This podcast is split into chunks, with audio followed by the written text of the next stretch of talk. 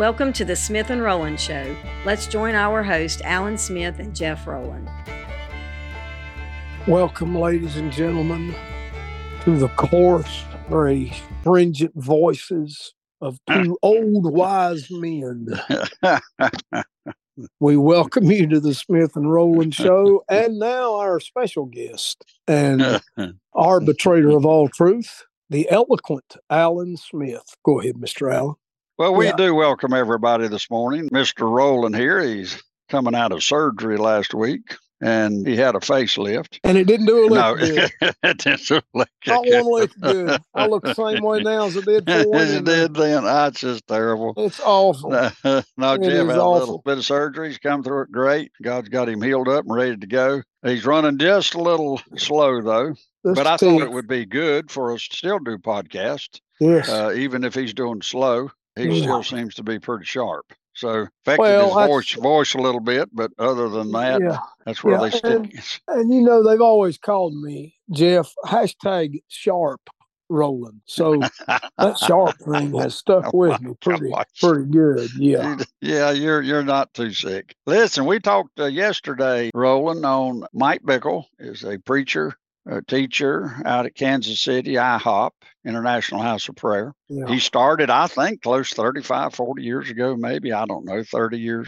Been a long time. He started it. And now there's a, he is a huge leader in the body of Christ. And he just heralded a big prayer movement for Israel three or four months ago before the war broke out. Nobody knew then, but he felt led by God to lead this prayer group. And he thought they'd have 100,000 maybe or so. They were going to be very happy with that. It ended up going viral and had over 5 million people wow. join that fast of prayer. It was so many days. I don't remember the days, but 30 or 40 or so. And so we had this huge fasting and prayer for Israel. Then in a month or two, then war broke out. So it's obvious that the Lord was leading Mike Bickle. But now we find Mike Bickle is coming over tremendous accusations that are coming against him to tear him down. To me, on the spiritual side, Mike would be a target because no doubt this intercession, this prayer movement for Israel is a big issue in the heavens. So it doesn't at all, in all honesty, I'm not too surprised that the enemy would like to take him out. So there are now accusations being made of sexual misconduct, you know, all, all of the things that a man would not want to hear, he's hearing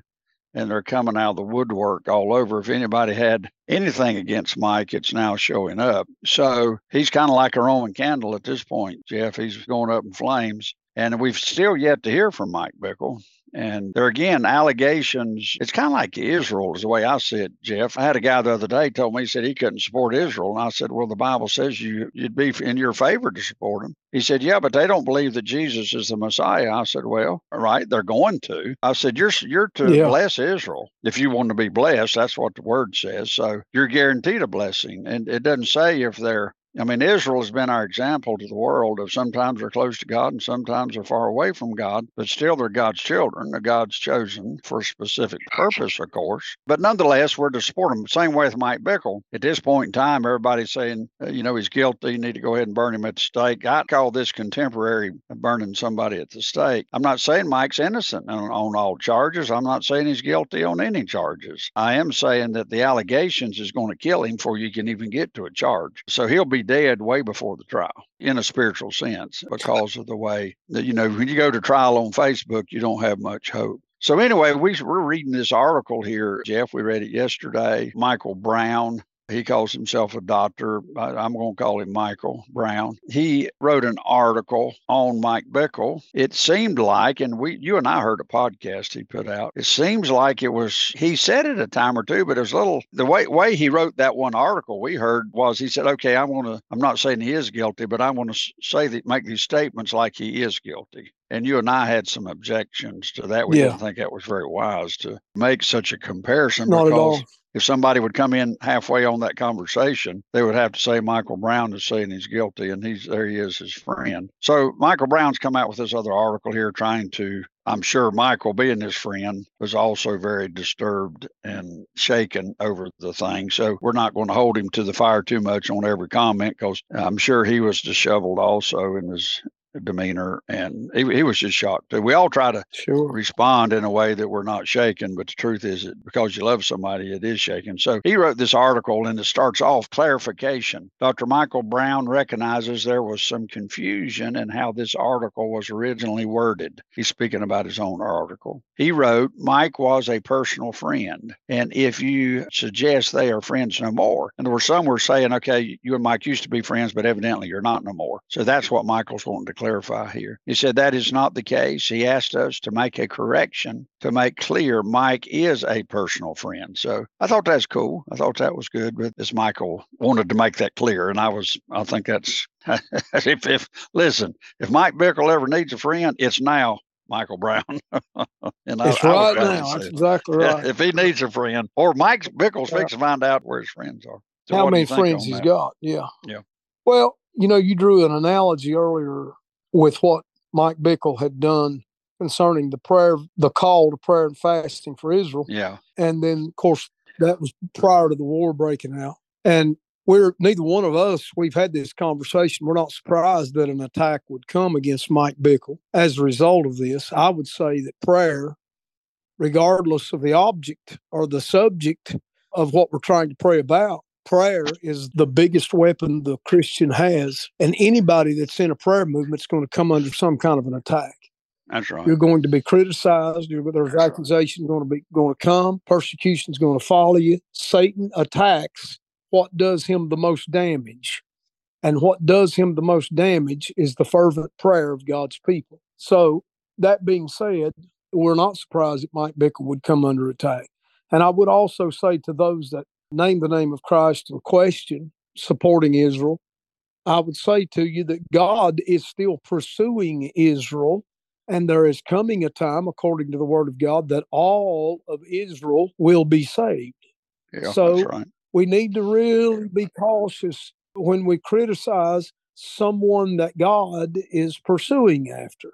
Mhm, When mhm. Michael Brown's writing this article, he comes down, Alan, about the fourth paragraph, and he, he makes this statement If the charges are true, and then he continues, and his conclusion in this article, I can't say that I'm in agreement with. Okay, Just what does nearly he that, say that entire that? paragraph. Here's what he says If the charges are true, focus must first be put on the victims themselves. So, I, if we can pause there just to say, it's not yet been established what these charges even are. Right. So, to use that term victim implies that someone has been not a willing participant, Correct. but against their own will, they have been victimized. To my Uh-huh. knowledge, that That's would yeah. constitute, in the area of sexual misconduct, that would constitute rape. So I don't know that that's the char- if those are the charges, and that proves to be true, then yeah, you have victims. But Yeah. If the charges is sexual misconduct with someone that is a willing participant, that's not a victim. Right. That's someone that's as guilty as Mike Bickle is. So I've got mm-hmm. a problem with the use of that word at this time right. until right. until we know what is even what the being alleged. charges are. Then he goes Yeah. on to say that you put first you put your focus on the victims working for their full restoration and healing. He says they are often forgotten at times like this, which only adds sin to sin and hurt to hurt. Then he says this as for Mike, if he were found guilty, the focus should be be on his personal spiritual restoration, not on discussion about ministry restoration. Now I have a big Well, I disagree. uh, yeah, I disagree disagree with with him on that. I disagree with that. He cannot be personally or spiritually restored without the calling that God placed on his life being restored with it. And so I'm in total disagreement with his perspective on how to handle this if the charges are true. And that's Right. part of the problem I have with a lot of these sexual scandals that has plagued the body of Christ, especially over the last two to three decades, is it seems as though that we preach a gospel to the lost and we preach that Jesus is the only perfect one. Yet, when someone falls into the trap of sin, there seems to be no grace offered for them and no amount of forgiveness is sufficient. So uh-huh. I've got mm-hmm. I got a deep problem with that. It's in, in disagreement to the message of the gospel of Christ, for one. Secondly, somebody needs to understand that Peter denied he even knew the Lord, and 50 days later, he's the keynote speaker on the day of Pentecost. That's so right. you don't set these during a wartime, you don't set these called, equipped soldiers on the sideline General. because they've got a hangnail. Mhm, Yeah. mhm. So that's exactly right. That's leading the way. That's leading the way in this war that we're in. And we've never seen war like we're seeing it now. Oh, Uh, so I just don't agree at all Well, with, I, with uh, Michael Brown's conclusions on that. Let me re- rewrite that and see if you would agree with this. As for Mike, if we're found guilty, the focus should be on his personal spiritual restoration with restoration for ministry in mind. Yes, Yeah. that I would yeah. completely agree with. Yeah. I'll also say this if these allegations are proven true, and those that participated in this sin with Mike, if it was willing participants, they need to be fully restored as well. They need to be forgiven as well. They Mhm. need to be ushered into the gospel of the grace of God as well. I don't have a problem with. Mike being, I don't know if this is proper to way to say it, but I don't have any proper problem with holding Mike to a higher standard, perhaps, than the other participants. But the truth is, we're all held to the same standard as far as- according to the Word of God. We're all held to the same standards, and some Yeah. will say, "Well, leaders are held to a higher standard." I, I mean, I'm okay with that. I mean, but I'm not totally okay with that if you want to hold them to a higher standard. Uh, But well, to, if someone to hold to a know, higher I, I, agree, I agree to hold people to a higher standard would be because the restoration is about restoring to a higher standard. You're, in other words, you're restoring yeah.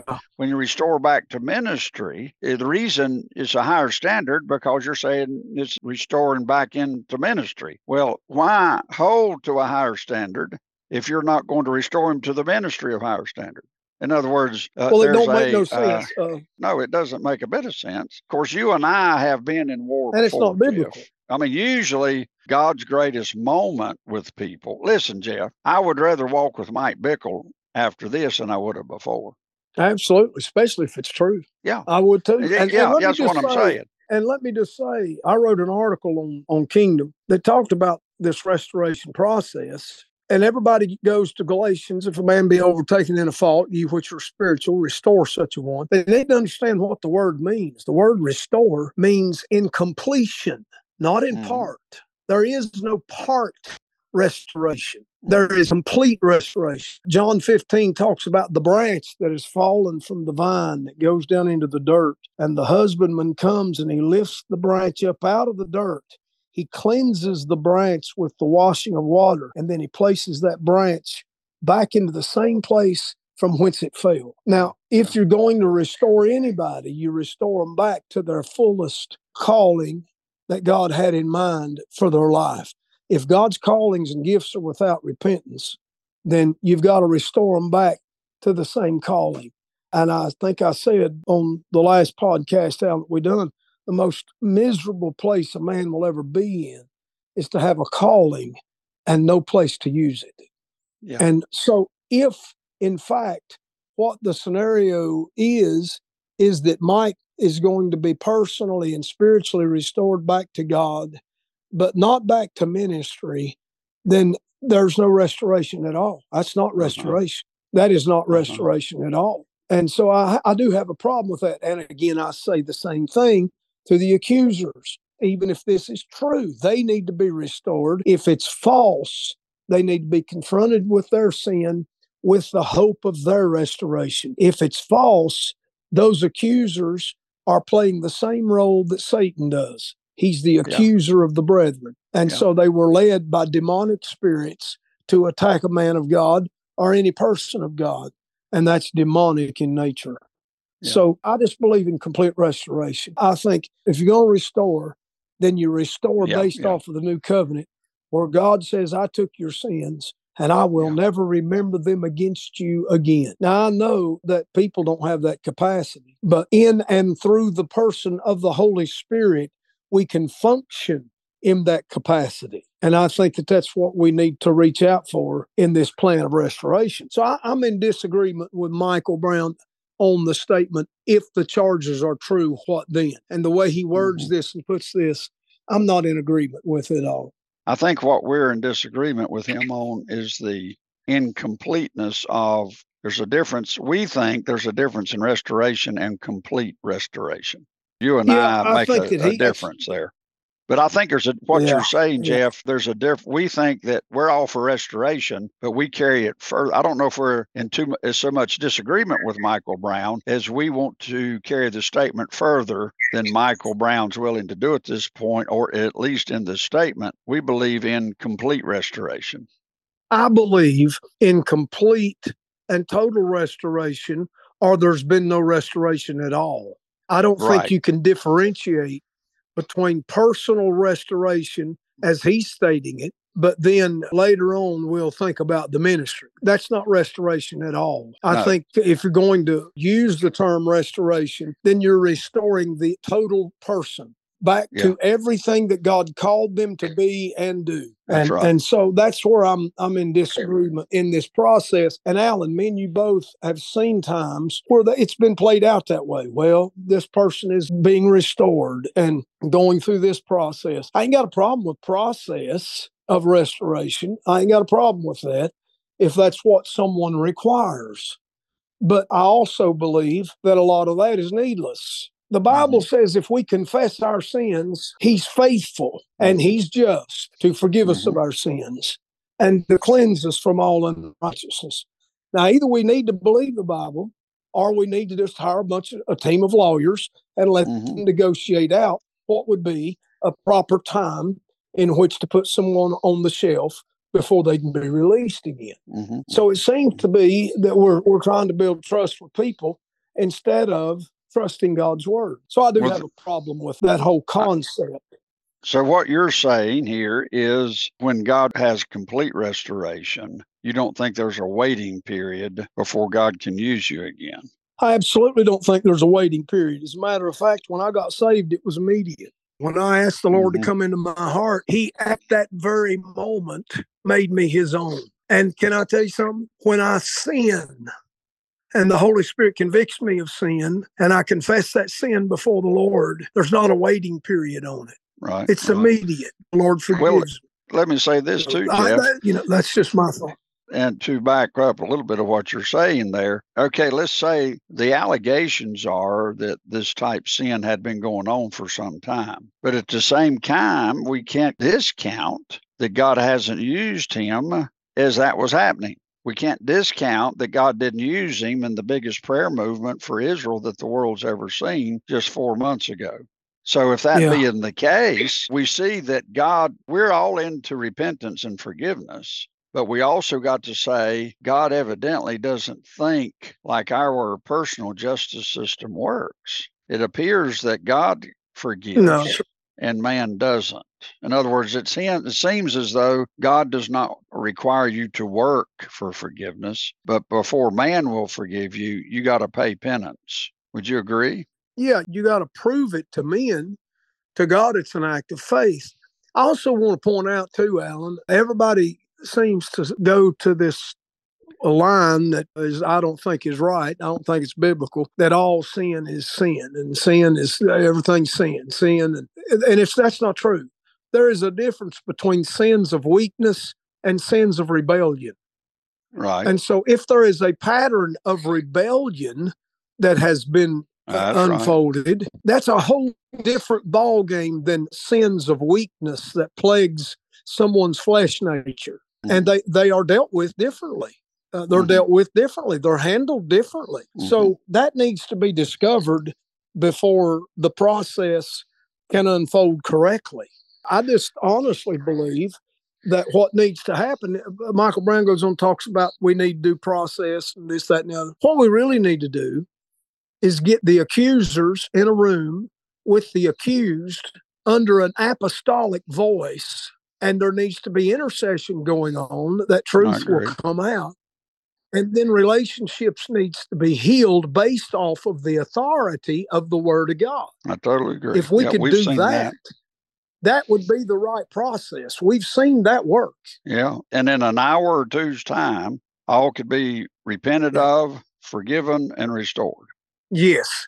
And then the healing process takes time. Yes, it does. But that healing process is most of the time filled with self loathing, self condemnation, or faith in Christ. And that's a mm-hmm. process. I do believe that's a process. But mm-hmm. the restoration process has been accomplished and that's mm-hmm. that's i think just what i'm trying to say it seems like we invite people to christ and we say hey come be saved and and we believe that that can be an, an immediate transformation from the person of the holy spirit but we get into a situation like this it seems to take two or three years and i just don't or, believe or, that that's or, right. Or, or never happens. Or never happens. Right yeah. okay mr rowland we have a run out of time for today and I still think we're have more discussion to do on this topic, but this is uh, a very good topic that we need to be discussing in the church and as the church yes, is in the world. I think it's uh, yes. something that needs to be discussed. Okay, Mr. Rowland, we're praying yeah, for you that you'll continue to get better, that you get continue to get better, to continually get stronger, and you don't really need to worry because I am the one that brings you encouragement. I am the one that prays for you, and yada yada yada yada. So you ought to be feeling pretty good next few days.